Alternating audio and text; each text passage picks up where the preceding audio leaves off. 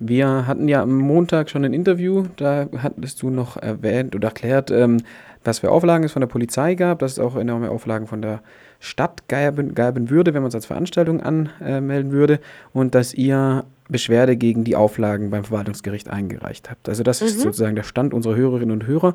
Kannst du kurz erklären, wie sich das rechtlich seitdem entwickelt hat? Ja, also das äh, Verwaltungsgericht Köln hat unseren Antrag ähm, abgelehnt. Und ähm, nun ist es so, dass wir auf dem Versammlungsort keine Übernachtungsmöglichkeiten und keine Kücheninfrastruktur aufstellen dürfen. Das ist die Auflage.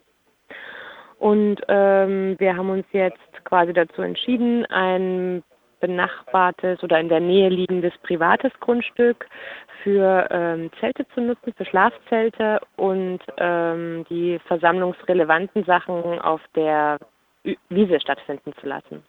Es gab ja gestern auf Links unten in den Medien einige Berichte, dass ähm, damit gedroht wurde, auch das Veranstaltungszelt, also ein größeres, Sie nehmen an so eine Art Zirkuszelt, ähm, abzubauen, falls das bis heute Morgen um 8 Uhr nicht selbst abgebaut ist. Ähm, was hat sich daraus ergeben?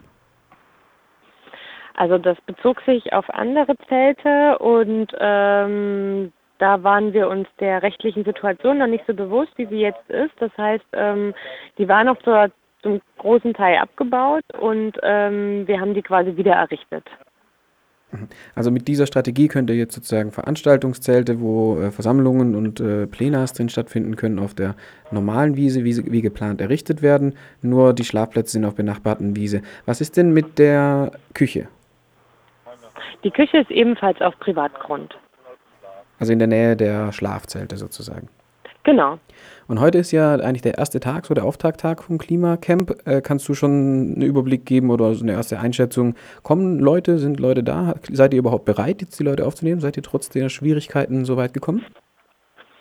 Also gerade sind circa 100 Menschen hier. Ähm, ja, es ist auch viel selbst organisiert. Wir haben ja erst recht spät ähm, Lösungen gefunden und ähm, wir werden sehen auch, wie die Polizei die auslegt.